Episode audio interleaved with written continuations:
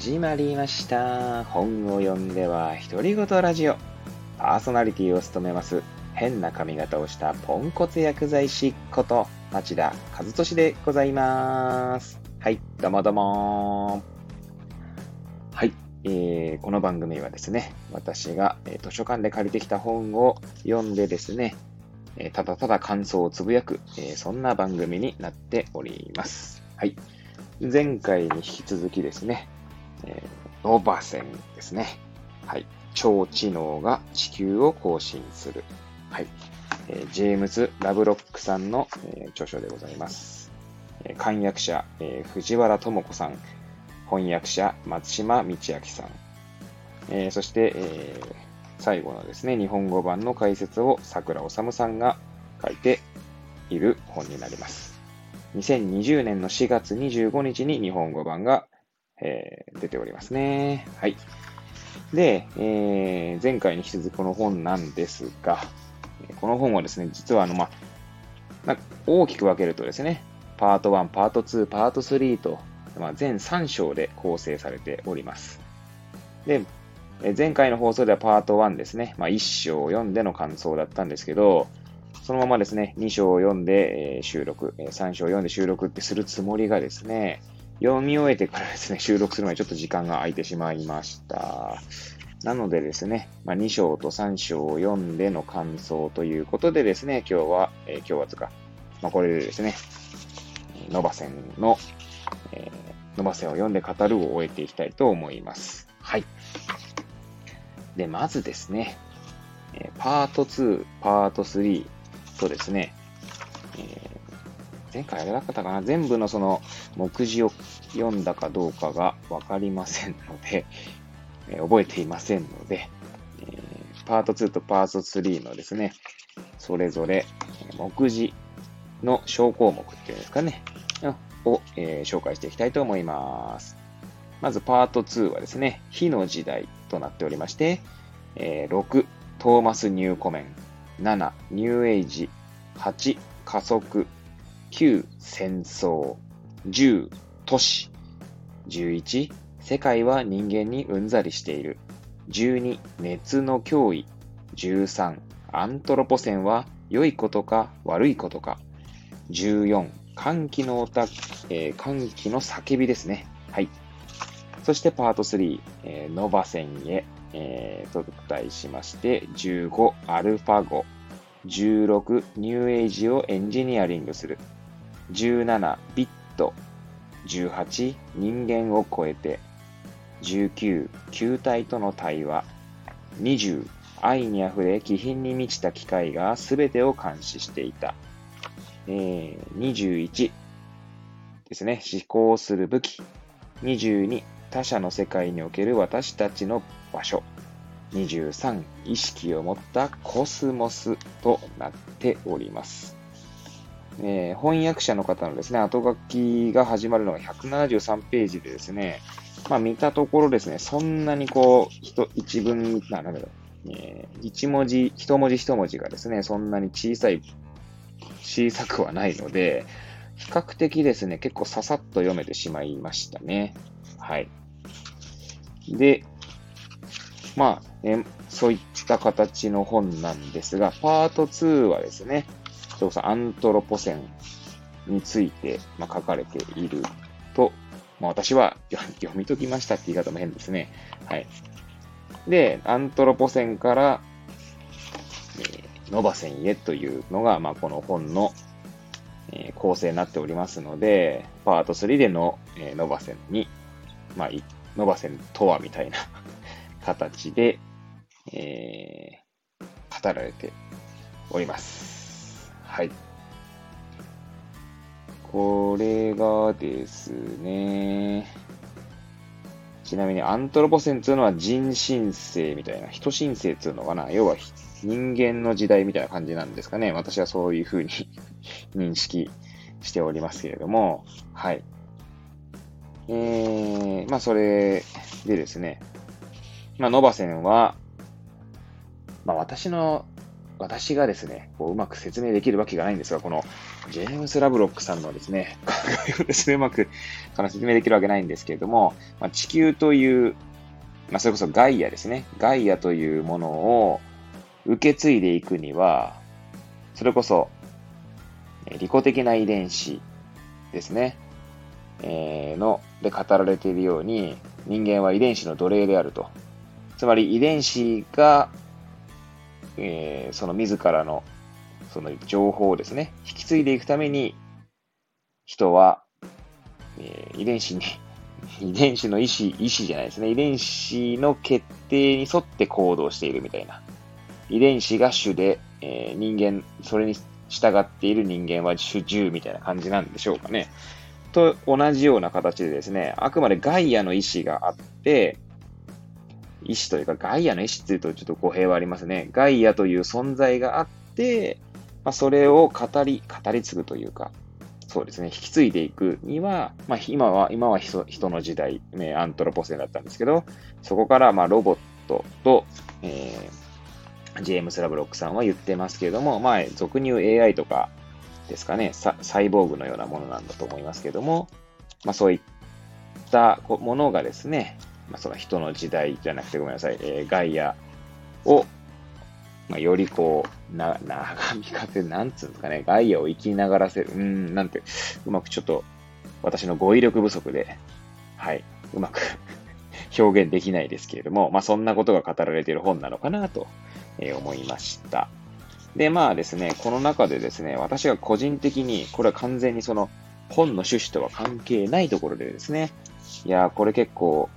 いろいろつながったなと、それ、と思うところがあったので、今回はそれを紹介したいと思います。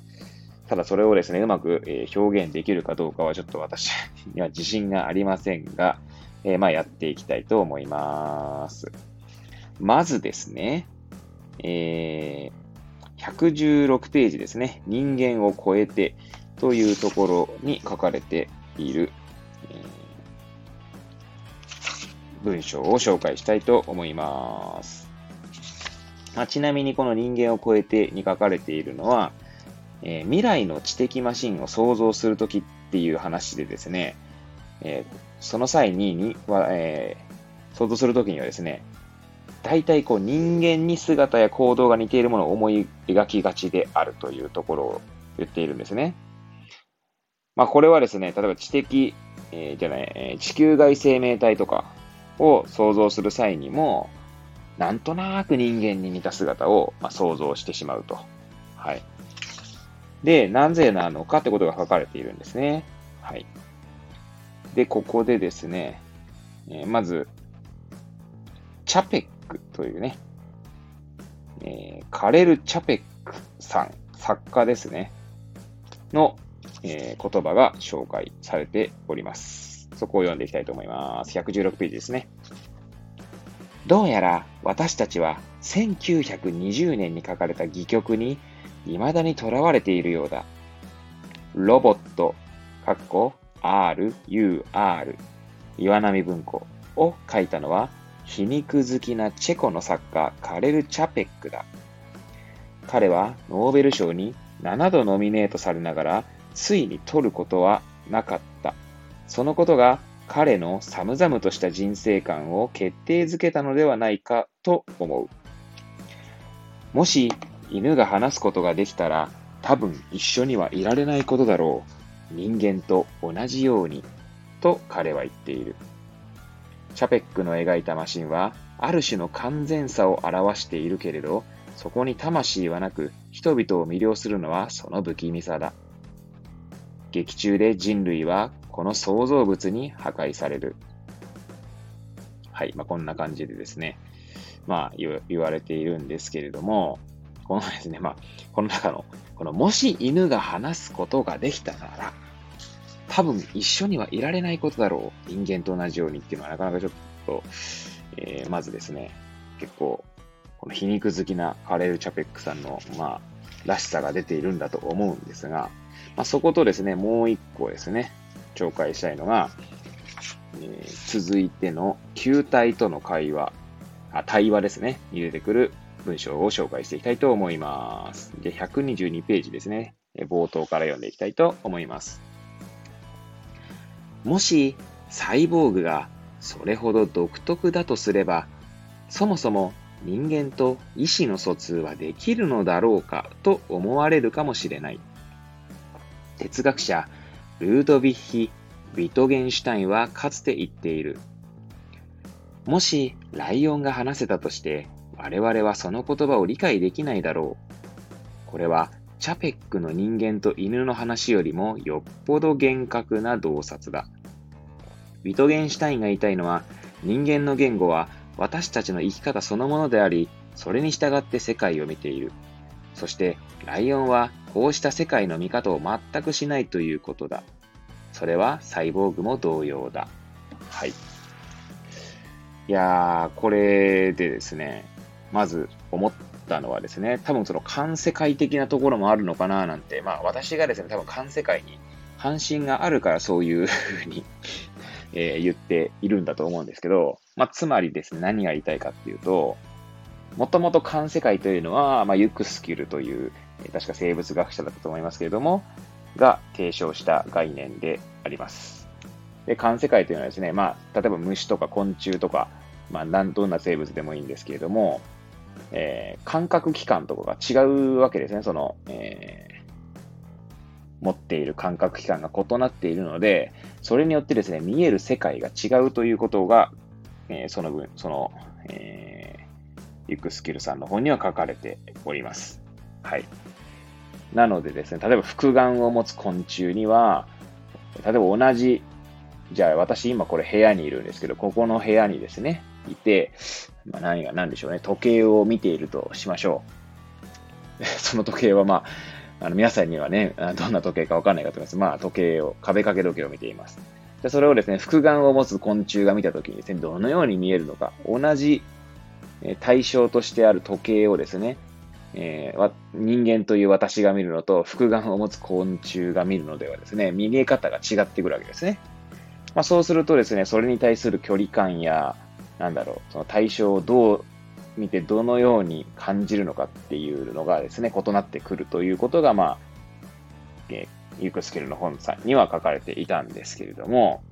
まあ、ここでですね、先ほど紹介した文章に、人間の言語は私たちの生き方そのものであり、それに従って世界を見ていると。だつまり言語もですね、言語に関わる感覚、えー、なんだ、例えば脳脳の脳内のね、言語に関わる部位,、えー、部位だったりとか、当然口、えー、口腔、えー、口の、えー、筋力、えーまあ、声帯とか、まあ、そういったものも含めた言語に関わる感覚器官というものはですね、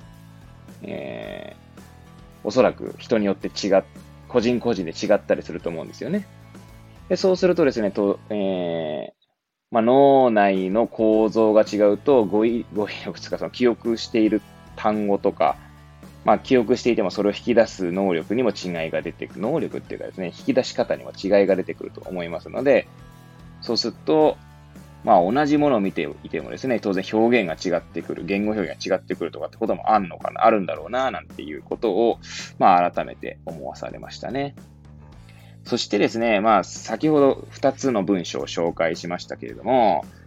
えー、チャペックさんは犬、人間と犬ですね。で、ウィトゲンシュタインさんはライオンと、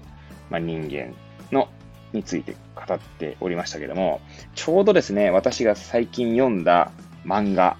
えー、ちなみにその漫画はですね、ブルーピリオドという漫画なんですけれども、まあ、ブルーピリオドはですね、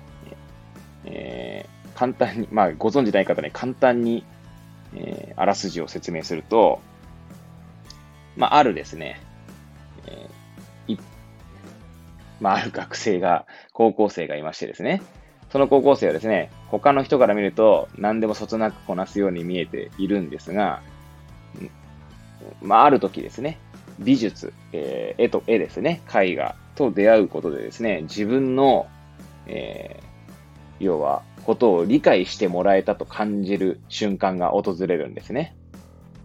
えー、つまり、何でもそつなくこなしていると思え、思われ、え、周囲から思われていた青年、高校生は、他者とですね、え、真の意味で繋がれた、自分を理解してもらえたという瞬間は、彼自身には、彼自身はそういった感覚がなくって、で、絵を通じてですね、自分のことを理解してもらえたと感じることができた。まあ、そんなところから美術にはまっていき、えー、まあ美大、えー、東京を、東京、あ、美大を目指す。そして美大に合格し、っていう感じでですね、まあ、ちょうどですね、最新刊10巻ですね、が前、え、先月かな ?5 月のどこかで、えー、10巻が出ましたので、で、私は10巻を買ってですね、読んでいたんですけども、えー、その主人公の名前がですね、矢口ヤトラっていうんですけれども、えー、ヤトラくんがですね、まあ、尊敬してるというかえ、一目置いている、えー、高橋よたすけくんというキャラクターがいるんですね。で、そのよたすけくんがですね、え、その大学で、え大学の課題でですね、その課題、え確かに進級課題ですね。1年生から、大学1年生から2年生に進級する際の課題を、先生たちに評価してもらうんですが、それをプレゼンしている際の、え、なんだろう、言葉もですね、ちょっと若干今回紹介したビトゲンシュタインさんとかチャペックさんの話通じるのかななんて思ったので、ちょっと紹介させていただきたいと思います。ちなみに、おたすけくんはですね、描いた絵が、うさぎが、まあ、檻に入っているような絵ですね、を描いていました。で、それに対してのですね、なんて言うんでしょう、そのプレゼンをちょっと読んでいきたいと思います。はい、漫画の一部分から引用させていただきます。僕は昔から動物が好きで、でもそれは自分が他者と接続しない口実であり、口実であり、なんだこれ、妨げで、コミュニケーションではなく、支配でしかなくて、っていうところですね。はい。えー、ここがですね、なんとなく、その、よたすけくんと、まあ、描いた絵がウサギでしたので、まあ、ウサギですが、まあ、これ、先ほど紹介したように動物ですよね。で、そこっていうのは、結局、言葉が異なるわけですよね。うさぎはうさぎ同士では会話しているように見えたりするんだと思うんですけど、人間とうさぎでは、えー、使用する言語が異なるわけですね。まあ、そこにですね、なんとなく、犬で例えたチャペックさんだったりとか、ライオンで例えたイトゲンシュタインに若干通じるところがあるのかなと。い。やー、なんかだから言語とかってま、最近言語にとかね、表現ということに対してですね、私はなんか結構関心がありまして、そしてこのブルーピリオドという 漫画の影響を、え多分に受けているところもあってですね、そのちょっと、まあもともとですね、実は絵が、絵描くのとか嫌いじゃない、嫌いじゃないっていうと語弊がありますね。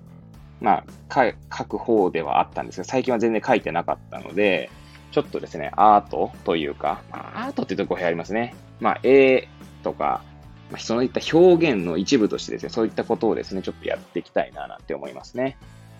というのもですね、言葉、完全にこれもノバセンの感想とは全く異なっているところなんですけど、あくまでノバセンで書かれたところから、まあ、言語にちょっと焦点を当てて語っているだけなんですが、言葉って、言葉にした瞬間にですね、えある程度こう、規定されてしまうものがあると思うんですよね。イメージというものが。はい。え何でしょうね。何でもいいんですけれども。まあ、なん、なん、ちょっとうまく例えが見つからないんで、えー、ですが、まあ、言葉にした瞬間にですね、その言葉を通じてイメージするものっていうのが、私とその言葉が伝えられた他者との間でですね、ある程度イメージが共有できるところもある。そして、えー、そのイメージの共有の際にですね、捨て去られてしまうものとかもあるんですよね。つまり伝わらない部分が出てくる。はい。で、そういったものをですね、何かこう言葉にできないものとかが、まあ多分あると思うんですよね。でもそれをこと、それは言葉にした瞬間に、その言葉にできないものっていうのは捨て去られてしまう。写生されてしまうってことですよね。で、それを補うという意味で言うと、何か言葉にできないものっていうのを、視覚表現だったり、まあ音楽とかでもいいのかもしれないですけども、そういったもので共有するっていうのも一つなのかななんて思っておりました。はい。えー 完全にですね、最後の方はですね、なんて言うんでしょう。もうノバセンとは全くかけ離れたところでですね、お話を、感想を述べてしまいました。感想でも何でもないですね、これね。私の考えていることをつらつらと述べてしまっていたというところですね。はい。ということでですね、今回、ノバ線を読んで語るをもうこれで終えていきたいと思うんですが、まあ実際読み終えましたのでね。はい。なんで、まあ、ちょっと最後にですね、この日本語解、日本語版の解説の桜治さんのところからちょいちょいとですね、まあ、どんな本なのか、みたいなところですね、えー、簡単に紹介していきたいと思います。はい。まあ、ノバセンとアントロポセンの関係を述べているのがですね、桜さん、桜さんの言葉で書かれているところがあるので、えー、語っていきたいと、えー、引用していきたいと思います。168ページですね。そして、エネルギー、ニアリーイコール、火の時代、イコールアントロポセンの次に来たるべきノバセンは、情報の時代であるとして、無線による電気通信を発明したグリエルモ・マルコーニをその幕引き幕開きじゃないんで、いいんだよ、幕引き。を導いた人と商用するかな。はい。ね、あとはですね、そのまま引用していきたいと思います。ちょっと、ちょっと間を置きまして、それはさておき、情報が出現し、それを人類が自由に操るようになり、さらに次のノバ線になると、人類の情報処理能力を凌駕する人工物、かっこラブロックはサイボーグと呼ぶが、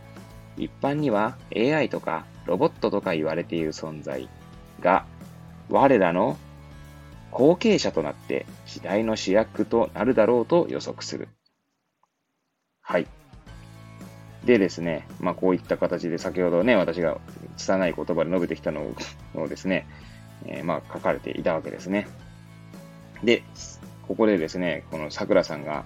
言っているのがですね、まあ、そのまま、ちょっとこれ引用って形じゃないですけど、まあ、そのまま読んでいきたいと思うんですけど、まあ、いや、いや、引用しましょうか。はい。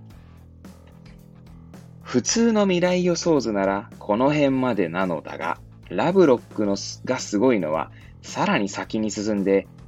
なぜならば、それが、このコスモスの必然だからだと主張するのである。コスモスそのものが自分イコール宇宙を知る存在を生み出すように成長してきており、人類の活動も情報の出現もその大きな成長過程の産物だからだという。いやなかなかね、本当にこれね、スケールが大きすぎてですね、もちろんね、未来予想図という形でですね、書いていますが、まあ SF と見る